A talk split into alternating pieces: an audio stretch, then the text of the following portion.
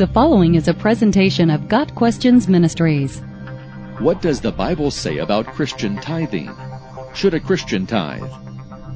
Many Christians struggle with the issue of tithing. In some churches, giving is overemphasized. At the same time, many Christians refuse to submit to the biblical exhortations about making offerings to the Lord. Tithing or giving is intended to be a joy and a blessing. Sadly, that is sometimes not the case in the church today. Tithing is an Old Testament concept.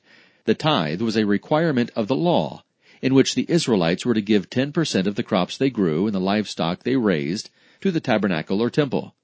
In fact, the Old Testament law required multiple tithes, one for the Levites, one for the use of the temple and the feasts, and one for the poor of the land, which would have pushed the total to around twenty-three point three percent.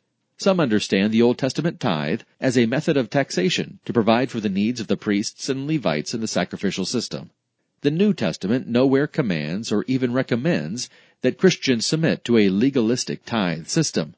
The New Testament nowhere designates a percentage of income a person should set aside, but only says gifts should be in keeping with income. First Corinthians sixteen, verse two. Some in the Christian church have taken the ten percent figure from the Old Testament tithe and applied it as a recommended minimum for Christians in their giving. The New Testament talks about the importance and benefits of giving. We are to give as we are able. Sometimes that means giving more than ten percent. Sometimes that may mean giving less. It all depends on the ability of the Christian and the needs of the church. Every Christian should diligently pray and seek God's wisdom in the matter of participating in tithing and or how much to give. James one verse five.